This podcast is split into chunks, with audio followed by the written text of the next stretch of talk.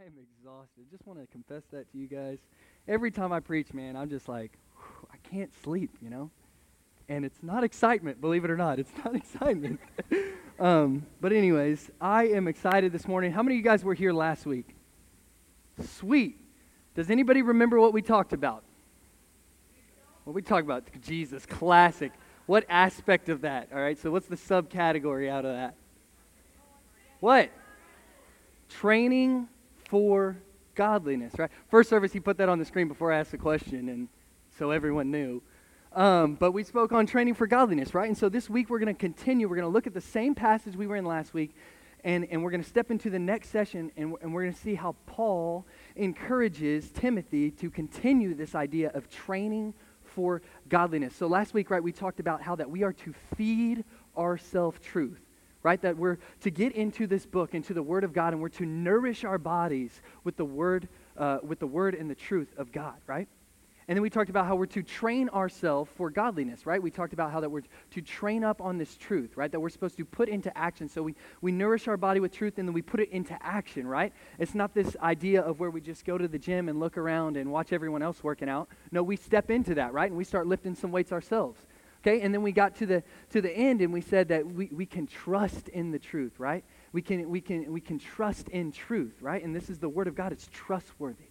Okay? So we can apply it to our lives.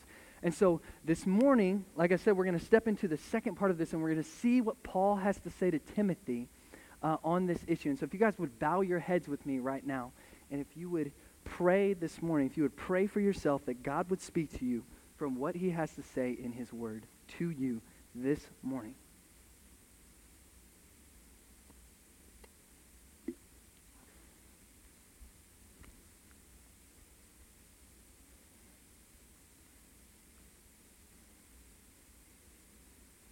Next, I ask that you would pray for others in the room, that you would pray that God would speak to other, other souls that are in this place this morning.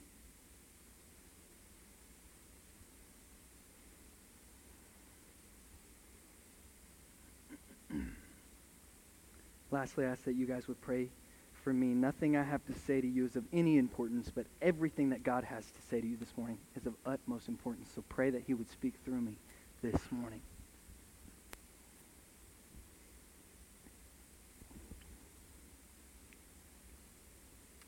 God, we thank you for today, God, that we can come, that we can worship you.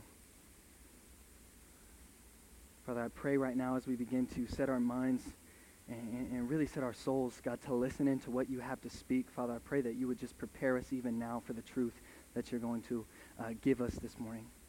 God, I pray as last week that we would not just be uh, believers who come and just hear the word of God, but we would be doers also, God, that we would take and listen, but apply what we've heard to our life so that we might represent you well, God. Father, I pray that you would mold us and craft us. Uh, God, just as Scripture says uh, that, that you are the potter and we are the clay, God, I pray that you would mold us to, to make us look just a little bit more like you, God, that we would leave this place this morning having changed our life in a way that it would um, just represent you a little bit better, that we would look a little bit more like you.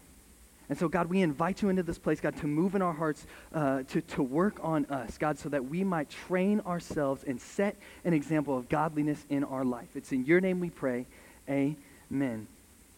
All right, so last week, right, we talked about training, and I started off talking about how our life is like this, right? We begin from the beginning of life, we're training, right? We learn to walk, and then we're potty training, right? And then we go to school and we're getting an education and we're being trained and, on our studies. And then uh, we want to get a driver's license, so we got to go and we got to get trained before they just hand, you know, they don't just give anybody those things, right? And then we step into the workplace and, and they're going to train us in our job, right? And so as I was, I was thinking of this, one of the key words from the passage this morning is that Paul is going to challenge Timothy to set an example. And so I was thinking of this word example and, it, and it's very similar to this idea of training, that out of training comes an example in your life. And so I was thinking, even when I was younger, right? Okay, math class, man. You walk into math class, you open the book, you're doing these problems that you got to figure out, and they always put on the left page in the top corner an example for you, right?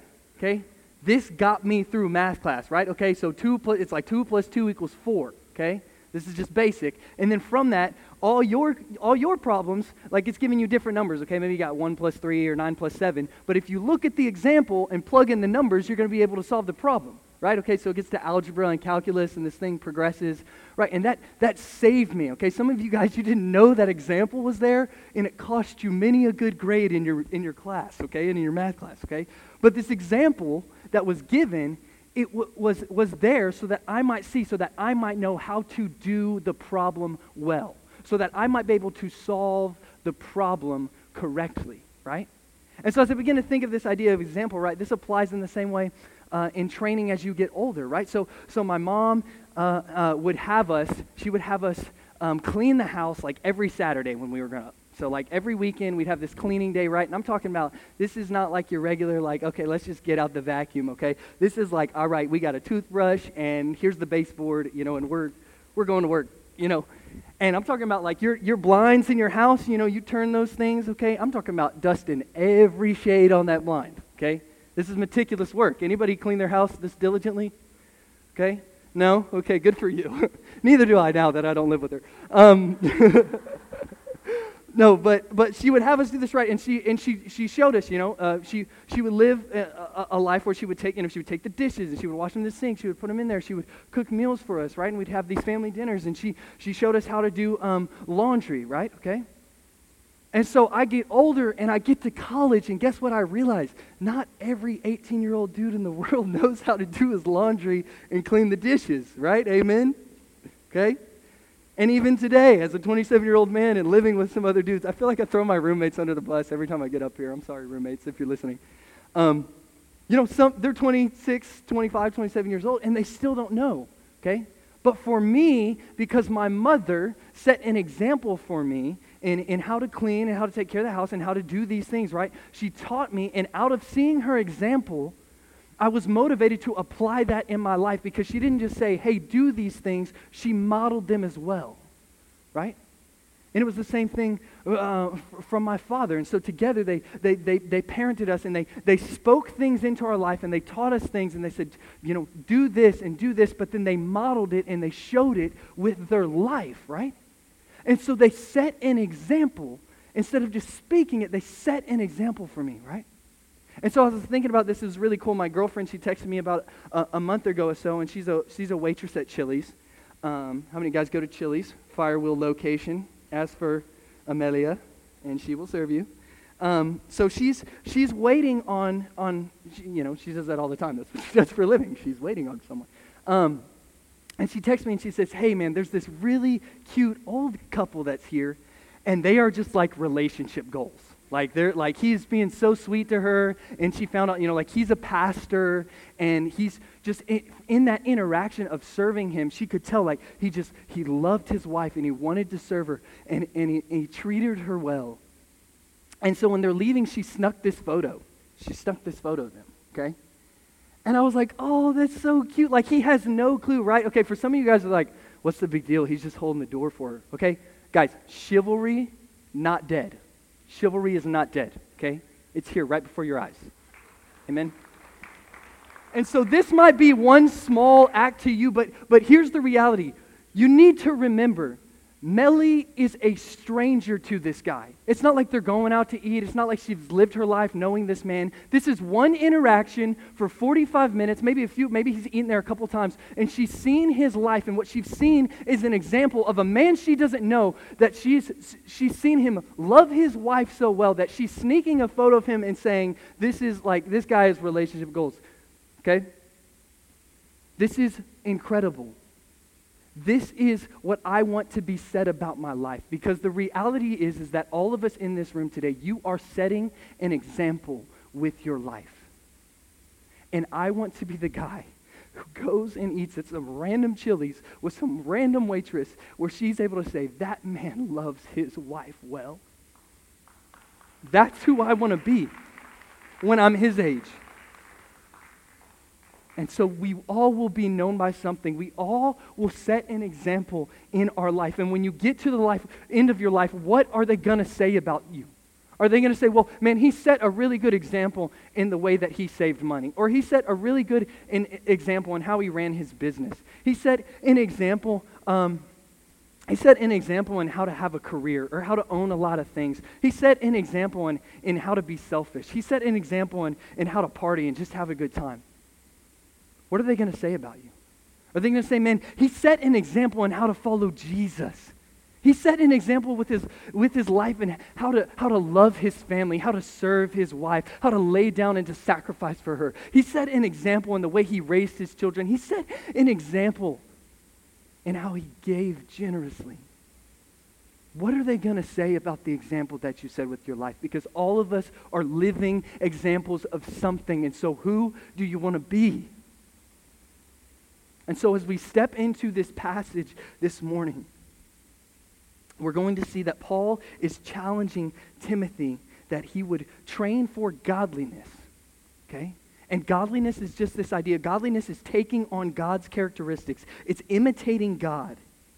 It's being near to him and knowing him and living like him. Galatians 5:22 through 23. This is the fruit of the spirit. It's love, joy, peace, patience, kindness, goodness, faithfulness, gentleness and self-control. This is what we're looking for. This is who we're just striving to be, right? And so he's going to say, Paul, or Paul's going to say, Timothy, would you train yourself for godliness? Let me just remind us, okay? Paul is, um, is writing the, this letter to Timothy, okay? Because Timothy is a young protege of Paul. He's going to step in, into a pastoral role for the largest church in the known world at that time, the church in Ephesus, okay? And it's believed that Timothy, right, he's, he's young. He's, he's somewhere between 25 and 35 years old. So I'm just going to go with the scholarly 30, okay? It's a nice average, okay? Uh, and so we're going to say he's about 30 years old, okay? And so he's a young guy taking over a church. And so as we step into this next verse, verse 11, we ended at verse 10 last week. We're going to pick up here in verse 11. Paul says, Command and teach these things, Timothy. That's everything we talked about last week and everything we're going to talk about this week. Command and teach these things. Verse 12, Let no one despise you for your youth, but set the believers an example. And we're going to stop there real quick. Because as a young dude, when I read this, this verse, I get really, really excited, right? Let no one despise you for being young. This is a great verse. Let's, let's memorize this. This is good. I'm like, yes. Let no one look down on me. Let no one despise me because I'm a young dude. I like that a lot, right? This is like the millennial, yeah. And, uh, and then very quickly, though, very quickly, this isn't just like a, okay, yeah, like no one look down on me because I'm young. Paul says, okay, no, no, no, there's going to be some action that goes with it. There's going to be some hardship that goes with it. He said, the only reason you can say, don't look down on me because I'm young, is if you're going to do this. What? Is that you would set for the other believers in Christ an example with your life. That's not an easy proposition. That's not an easy challenge, right? That's some difficult words. To be the one that would be the model, to be the one that would set the example, right? So he's saying, you can say, don't look down on me because I'm young, if you're willing to set an example with your life.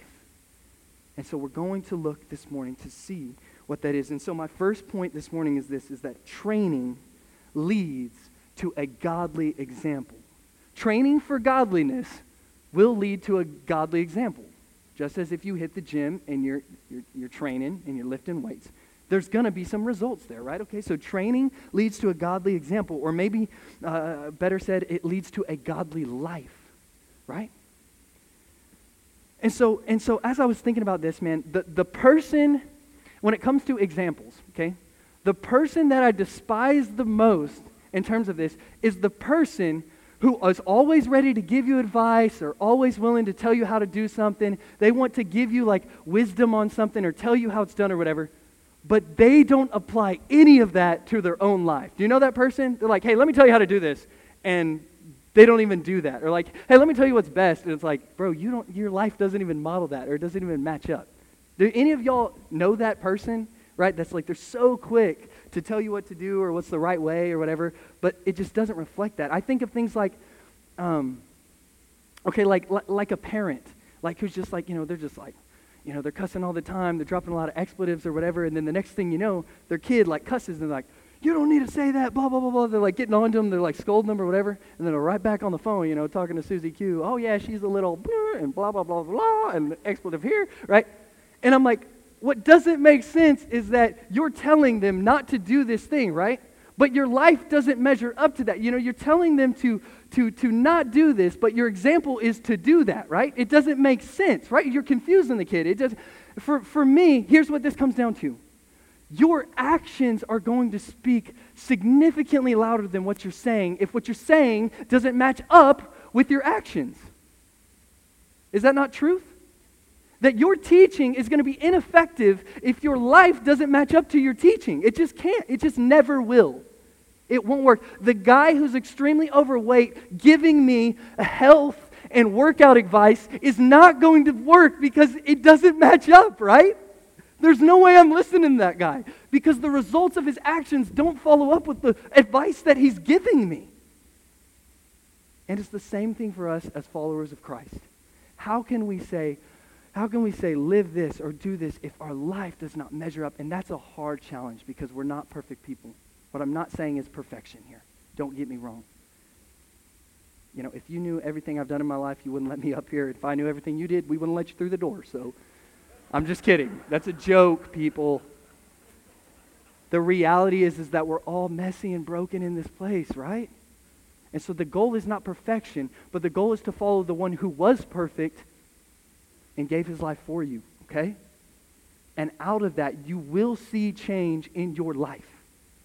Your life will be molded and shaped, and you will begin to look more like Jesus. And what's crazy about this is Paul is writing this letter to Timothy, and if you go back to 1 Corinthians, 1 Corinthians 11, 1, he wrote this. I can't even imagine writing this. He says, Follow my example, church in Corinth, as I follow the example of Christ. Follow my example as I follow the example of Christ. Can you imagine saying that to someone? Hey, follow me as I follow Christ. I just feel like that's so bold. Like, I, am like, I don't know if I'm ready for that responsibility. You know what I mean? But the reality is, is we all have it. And so, would you be able? What's cool is he wrote this letter to Corinth uh, uh, approximately 10 years before he's writing to Timothy. And he's saying, I got 10 years experience this. Trust me. You want to set an example with your life because I've been doing it. Okay? And I'm at the point where I can say, hey, church, you follow me as I follow Jesus. You follow me as I follow Jesus. And is that not what you want to be? Church, for your children, for your grandchildren, that you would be able to say, look at my life. I'm not perfect. I've made mistakes, but guess what? You can look at my life because I follow the one who has given me life. And so let's step into these five things. We paused kind of there for a second, but let's step back into this verse. He says that you would set an example in what? In speech right? The first things he lists in speech. And, and, and he's going to list five things here. And the reality is, is that we could stop and I could give you a sermon for the next five Sundays on every single one of these two word statements because Scripture has so much to say about it, okay? We're not going to do that. You're welcome. Um, but we're going to look at a small portion of each of them this morning, okay? So he says in speech. And so I'm going to ask you some questions this morning because he's talking about Timothy training to be godly and how he is supposed to set an example. And so for your life this morning, I'm asking you, okay? This is for you from God. Are you setting an example in your speech? Are you the person who's super negative or extremely critical? Do you tear people down with your words? Is your life expletive after expletive after dirty joke after dirty joke? Are you harsh in your in your speaking? Are you rude with how you talk to people? How do you talk? What comes out of your mouth? Is it, is it love? Do you build people up? Do you encourage people? Do you talk about the things of God and the truth of His Word? Do, do, do your words, do your lips, does it give life to people?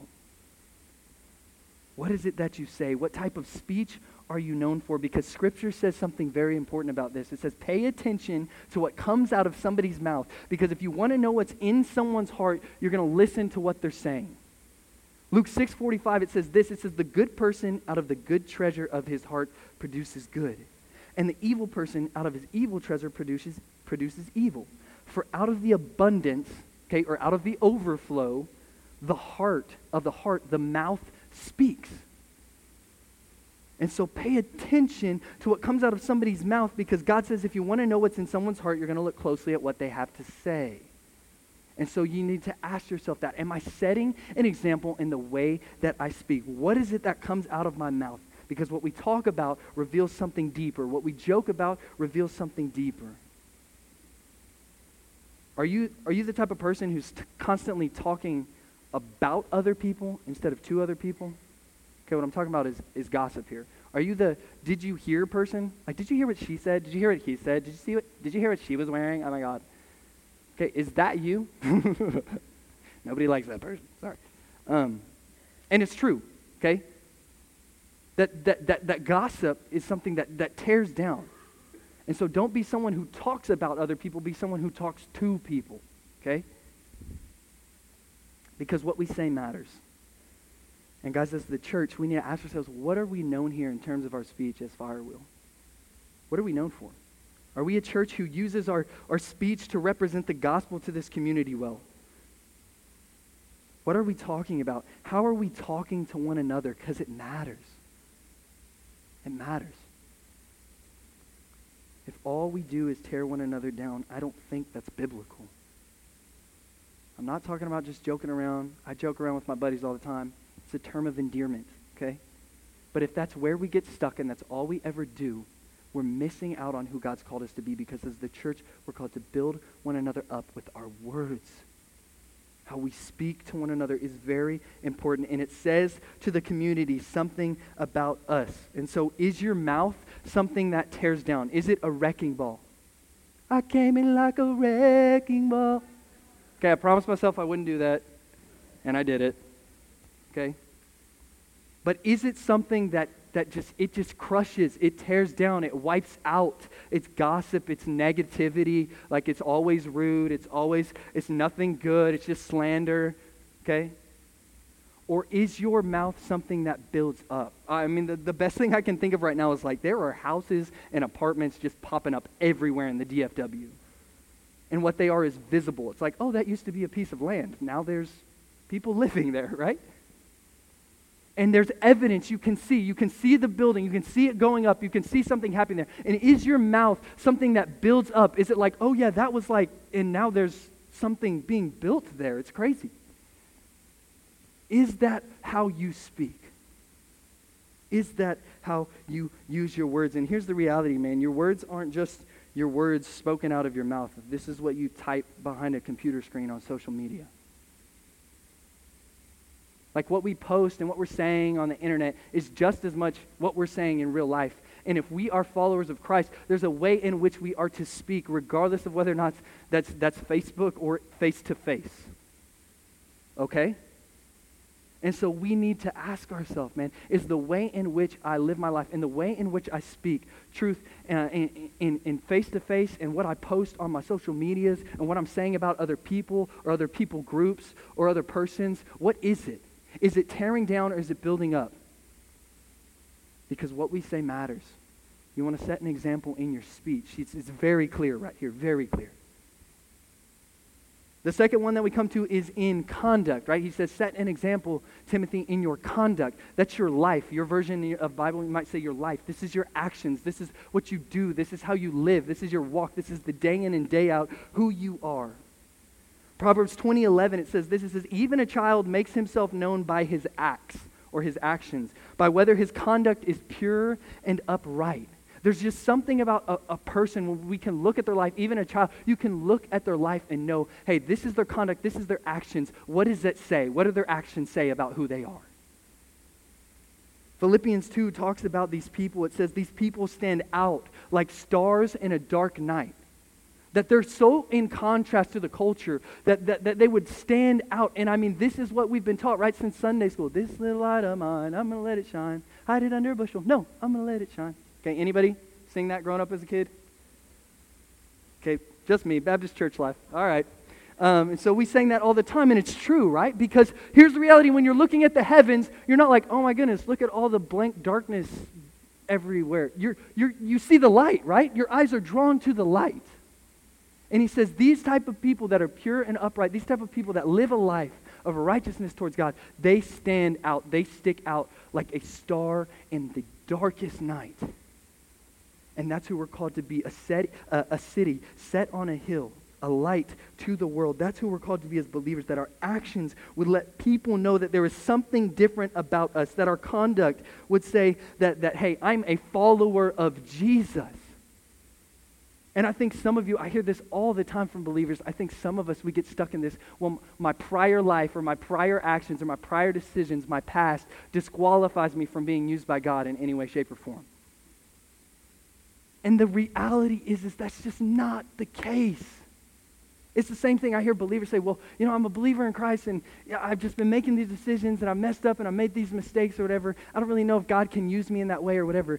Ch- check the story of the prodigal son, man. Check the story of Paul.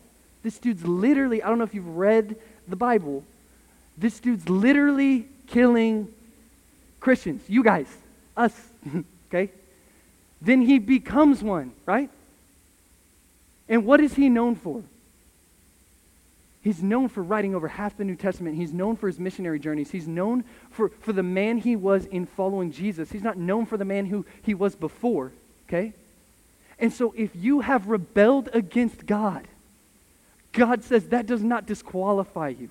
If you have a past, I don't care what it is, name any struggle, name any decision, name any choice you've ever made, God says, I don't care. I want to use that to glorify me. And so he says, let your repentance be as notorious as your rebellion was.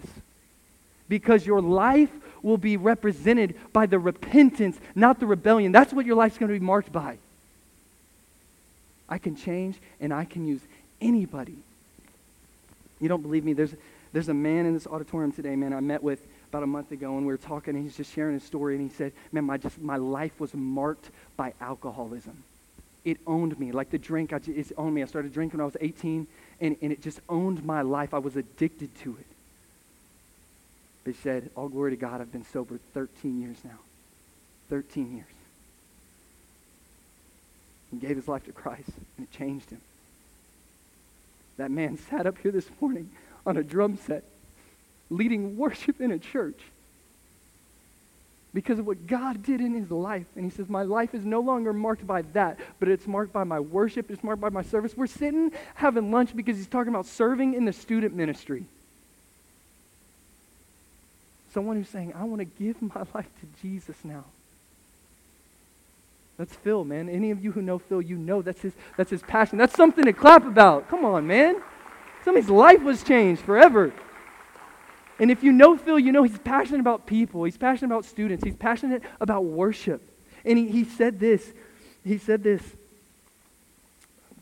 He said, My energy and lust for life that used to lead me into trouble now leads me to serve others.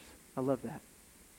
He went on to say, he said this, he said, after becoming sober, eh, sober and developing a relationship with a higher power, now I call him Jesus. I love that. I decided to check out the Journey Church in California. I remember being moved to tears when I heard that God loves me despite my faults and failings, and that all I had to do was honestly accept Him as my Lord and Savior, that my sins would be forgiven through the shed blood of Jesus. A man whose life has been changed, and a, a man whose life is no longer marked by the alcohol that once owned him, but by the passion and desire he has to serve his Lord and Savior. That's incredible.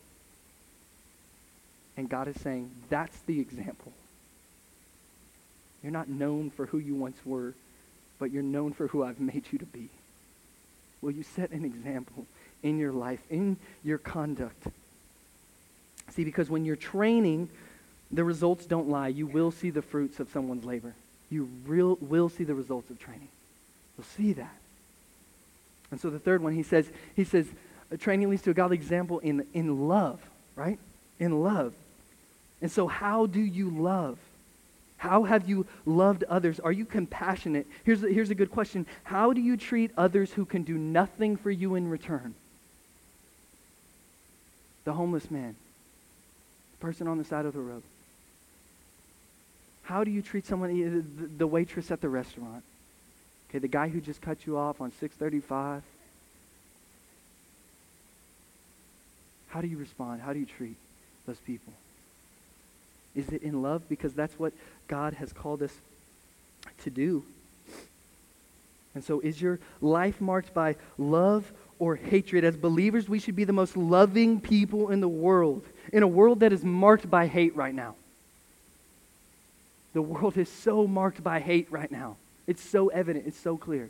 And in a world marked by hate, we should be a breath of fresh air in how we love one another. as the church. We should be. And so in my office, there's this verse that hangs on my wall. Actually, I moved offices, so it's not really on my wall right now. Don't want to lie to you guys in service. Um, but it used to be on my wall, um, and it probably will be again. It's, it's, it's the verse 1 John 3.16, okay? Commonly, it, not John 3.16, that's a great verse as well, okay, on love. For God so loved the world that he gave his only son for you. That's good news. But this is 1 John 3:16. I want to give you the background of this and we'll start in verse 11. He says, "For this is the message that you have heard from the beginning that we should love one another." That's who we're called to be. We should not be like Cain, who was of the evil one and murdered his brother. And why did he murder him? Because his own deeds were evil and his brothers were righteous.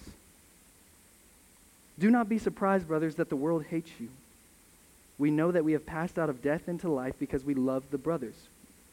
Whoever does not love abides in death. Everyone who hates his brother is as a murderer, and you know that no murderer has eternal life abiding in him. Verse 16, here it is. By this we know love, that he, Jesus, laid down his life for us, and we ought to lay down our lives for the brothers. That our life should represent the sacrifice, Jesus laying his life down for us. That's what our life should model to the other brothers and sisters in Christ.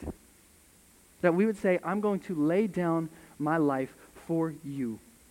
1 John 4:19 it says that we love because he first loved us. Ephesians 4:15 and 16 says rather speaking the truth in love, we are to grow up in every way into him who is the head, into Christ, from whom the whole body joined and held together by every joint with which it is equipped, when each part is working properly, makes the body grow so that it builds itself up in love. And we could go on and on with passages in the New Testament of Scripture that talk about the love of God and how we as believers are to love one another. And so, does your life, are you setting an example in the way that you love your family, your friends, your enemies, anybody? Because that's what Paul is saying, Timothy. You set an example in the way that you love. Fourth one, in faith. In faith. What do you believe? I hope you're a Christian. This passage, just like I said last week, I'm predominantly speaking to believers. I am speaking to believers this morning and last week. If you're a follower of Christ, what do you believe? Because if you believe that Jesus is who he says he is, your life's going to look different than everybody else's. If you truly believe who, that Jesus is who he says he is, then our lives as believers should look different because there's a way in which God has called us to live that is countercultural. And so, what do you believe? And if you believe it, how does your life reflect it? A, a, a, way to talk about this in faith is this do, do you put your trust in the Lord, or is your life marked by putting faith in other things? Is your life marked by worrying rather than trusting in Jesus? Because when he's saying in faith here, he's talking about do you trust in the Lord with all your heart?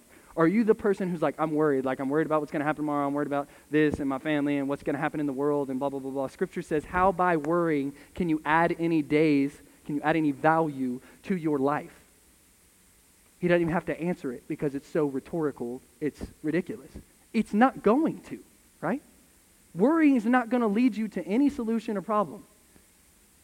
And so he says, What's the solution? You trust. Even when you can't understand, even when you don't know the circumstance, even when you can't sit there and figure out the outcome, you trust. Your life should look like trusting in me when the world says, Hey, all, all chaos is happening, all heck's breaking out, you know, uh, and it's just like we can't figure this out. It says, You don't worry, you trust. That's the difference in the believer. You know that your God has it. He's got the whole world in his hands. To go back to another Sunday school song, golly, this message is filled with Sunday school songs. He's got the whole world, okay? But it's true. Man, we were singing truth when we were kids. Dang it, that just slapped me in the face. Uh, that's good stuff. Good songs. Um, Anyways, point of that is that we don't worry, we trust. That's what we do as believers. That's how you set an example. All your friends are like, how are you, you know, this is going on in your life with your family, and this is going on with your kid, and this is going on. How do you, like, how are you okay right now? And you're like, I have a peace that passes all understanding. I trust in the Lord with all my heart. And I lean not on my own understanding, but on Him. It doesn't make sense to the world. You should be freaking out, right? But you say, no, I trust. I choose to trust. He's got this. He's got this. And so the last one we come to is this in purity. Training leads to a godly example in purity. In purity, says Timothy, you set an example in purity. Timothy's a a young guy, right? He says, Are you relentless? Are you relentless about purity? This is being pure, holy, blameless. Those are words that, that deal with purity. And so, if you're not married, if you are married, he's talking about purity as a whole. And so, this is one that I want to like key in on for a second because the world says we do not care about purity. The world says, no, no, no, I, I will mock purity. Oh, you're a virgin? Okay, yeah, okay. Well, you don't have any experience. Okay? The world says that is not something of value. That is not something that you hold on to. It says you need it says things like this, you need to try before you buy. Right? I'm talking physically, I'm talking sexually speaking here. That you need to try before you buy. And so in a world where we can try anything before we want to buy it, you want to get a new car? Take it for a test drive. You want a new outfit? Changing room, you can check that out. You want a new watch? Try it on, right? You want a new appliance? There's like websites you can go, you can order an appliance, they'll send it to your house, you can test it out. If you don't like it 30 days, you can send it back, right? And the world says, okay, if in, in everything, it is a wise decision that you would try it before you buy it. We have so many options we don't even know what to do with, man. And in a world that says try before you buy, God is yelling at you that you would save that for marriage. Scripture clearly says, okay, that sex was made for one man, one woman, for one lifetime in the context of marriage, in the safety and protection of marriage, right? And so, in a world that says you need to try it before you buy it, God is saying, here's the reality anybody who has created anything in this room knows it the best.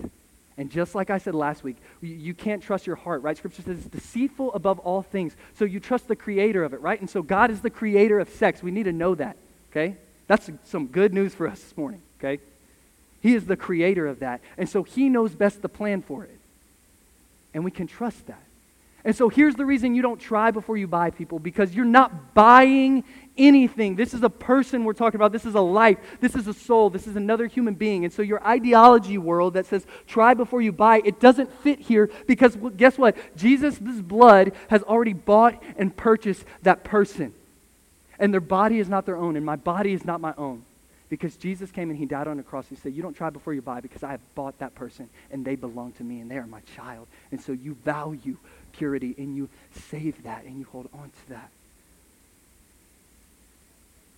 We move to this passage in the Bible where we see this story of Jacob and Esau. Okay, this is, this is one of my favorite passages of Scripture. Not really this, well, actually this, but then this, oh, Hebrews. It's to be so good. Okay, so, so Jacob and Esau, right? Have y'all heard this story about Esau selling his birthright? Who has heard that story?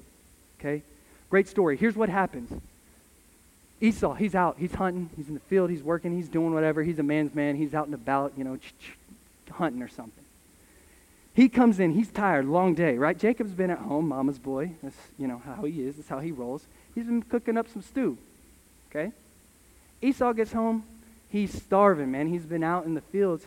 He's like, hey, yo, bro, Jacob, can I get a little stew? Jacob says, yeah, you can get some stew if you sell me your birthright. I don't know if you guys know what the birthright is, but this is what the firstborn child would receive. This is his inheritance. This is extremely valuable, okay? Most valuable. Old Testament wise, we look and we see that the birthright is just the blessing of God on the firstborn child or, or the inheritance that was received, okay? And so Jacob says, Yeah, I'll trade you a bowl of stew for your, your, your birthright. Esau says, What good is my birthright if I'm starving? A little dramatic there, buddy. Okay? Another, a, a millennial moment, I will admit. Okay? Sounds like a millennial. And so what happens is, is we see that Esau goes through with it. He trades his birthright for a bowl of chicken noodle soup, people. And here's why this matters. Because we go to Hebrews 12, 15 and 16, it says this It says, See to it that no one fails to obtain the grace of God, that no root of bitterness springs up and causes trouble, and by it many become defiled. This right here, verse 16, you can't miss this. This is so good. Scripture's so good. That no one is sexually immoral or unholy like Esau, who sold his birthright for a single meal. Why would he put this example with sexual immorality? Because he's saying here is that you would not in a moment give something so valuable away to someone. That you would save your purity, that you would hold on to it, that you would not give away something that should be valued and protected, and in a moment trade it, in a moment of weakness or in a moment of pleasure, trade that for something else other than what God has said is ordained and holy and blessed and pure inside of marriage, right? Okay? That's good truth. That's great truth for me to be able to teach to students and singles. That's incredible. Encouragement. And here's why it's encouraging to you. Because regardless, what did I say earlier? Let's go back to what I said earlier. Regardless of whether or not your virginity or your purity is something you've given away or you're currently giving away, it doesn't matter. God is saying, no, today, will you today apply this truth of your life? I can take any past, I can take any choice. It does not matter. So do not hear me say, or do not hear me um, judge incorrectly if that's the story of your life. It's the story of mine. That I gave myself to pornography over and over and over again, the sexual immorality, right? And God says, I don't care. You today, you live in purity and you fight for that and you protect it because it is so, so valuable. And so this isn't just truth for the single people. This is truth for you as married people as well. That you have given yourself to one person and that you would enjoy in the context of marriage, that you would enjoy sex. It's created by God. But that you would be pure to be only do that, only participate in that, only know someone in that in that way with the person that you have committed and said, guess what? I'm going to protect this. I'm going to give my life to you. I'm going to stand before God and say, I commit my life to you forever. And so now we can engage in that intimacy. This is why I don't believe in the one. Just a side note for one second. I don't believe in this idea of the one. So society and culture says, you know, you got to find the one. There is 7 billion people on this planet, people. You think, how are you going to find the one? You know what I'm saying? That just, that just doesn't make sense, you know. Get, odds don't add up, okay? But here's, here's the truth. There's, there's, a, there's a qualification in Scripture. It says that you would be equally yoked, right? The, the qualification in Scripture is that you would both be believers pursuing the same thing in life, running after Jesus, right? That's the qualification. And that someone, they become the one when you stand before an altar and say, I do, for better for worse, in sickness and in health, to death do us part. They become the one because you made that commitment to them. And so they are the one if you've done that already in your life. That person is the one. And in a world that says when things get tough and when things go wrong and when they get hard, it just says, okay, well, the obvious solution here uh, must be the divorce or separation because they obviously must not be the one because it's not working out. That is not truth. The truth is that you've given your life. Why? Because this is the example of what God has done for you. Jesus has given his life. You are the bride. And he has said, I've committed to you. I will be faithful to you. I'll be pure with you. And even when you go and cheat on him, when you run to other things or to other idols in your life, he says, I am faithful to you. I will never leave you or forsake you. Even when you run away from me, even when you sleep with other things, even when you put other things and other gods before me, I will be faithful to you. And that is the model of marriage in Scripture, representing what Jesus has done for you and giving his life for you and laying it down and saying, I will willingly do that for you. And so we commit to purity as believers. We say, I'm going to commit to purity. My life will be an example of purity and faithfulness to the one I have pledged to love for a lifetime. Amen? And so we go on, and we're almost done here uh, uh, we, we step back into the passage um, in uh, verse, where are we at? Verse 13. Verse Timothy 4, verse 13, it says this. He says, Until I come, Timothy, devote. That's a training word right there. Devotion. Okay? You're committed to it. Devote yourself to the public reading of Scripture, to exhortation. That's encouragement. That's building up. That's what we've been talking about. To teaching. Verse 14, do not neglect the gifts you have which was given you by prophecy when the council of elders laid their hands on you. And so my second point for us this morning is this, is that training leads to using your spiritual gifting. Training leads to using your spiritual gifting. Here's what I want you to notice from verse 14, if we can put it back up there. Here's what I want you to notice from verse 14. It says, do not neglect the gift you have.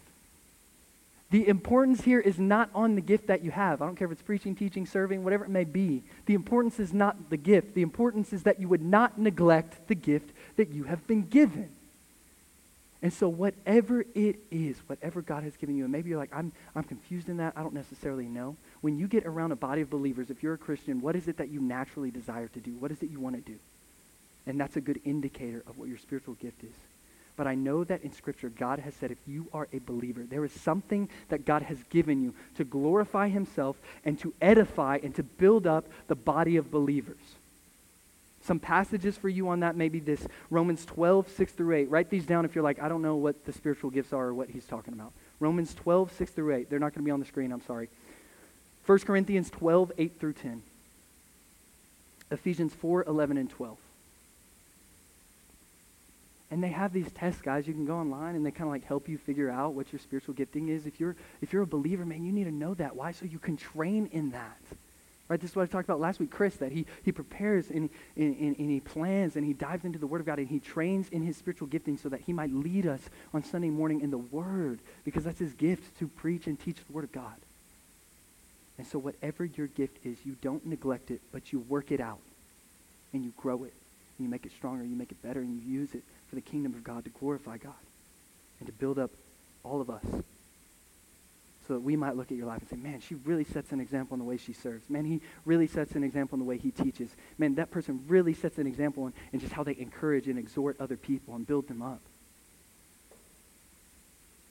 1 Timothy 4, 15 and 16. Let's continue. We're almost done here. It says, practice these things, Timothy. That's a training word. Practice, right? Immerse yourself in them. Don't go half-hearted. Don't partially, don't, eh, don't just dip your toe in. Immerse yourself in this so that all may see your progress. That means you're moving a direction. Keep a close watch on yourself and on the teaching. Persist in this, for by doing so, you will save both yourself and your hearers. And so my final point for us this morning is this, is that training leads to progress.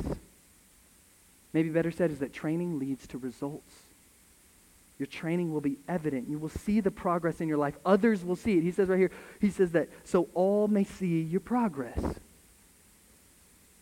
That people would know that your life is marked by the things of the Lord. That in, in, in your speech, in your conduct, in your love, in your faith, and in your purity, this man sets an example, or this woman sets an example with their life. And it's seen. Their progress is seen. Like we talked about last week. Someone who works out consistently and eats healthy, you're going to see the results, man. And isn't, isn't that what you want? Don't you want a deeper, more meaningful relationship with God at the end of the day? Isn't that what you desire? I know I do. I want to know him more. I want to know him deeper. I want to know him more intimately. And that's the beauty of it, man. You're never going to arrive in your walk with God. Nobody's like, all right, I know everything about God. Let's, okay, we're done. Let's move on. You're never going to get there. That's never happened. Because he's so vast. There's always something new to know about him.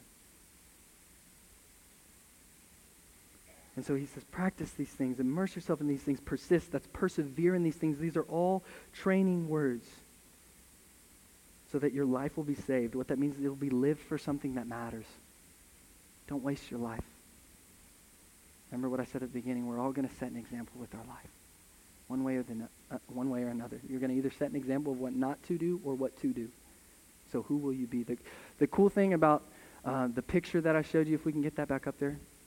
So the picture that I showed you at the beginning, one thing that I didn't tell you about was was this was my pastor from third from third grade to, to senior year.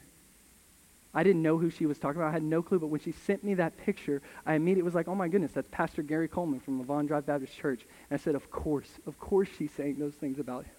Of course. Because his life measured up. His life was an example of what he'd taught for all those years. And it didn't surprise me at all. It didn't surprise me at all.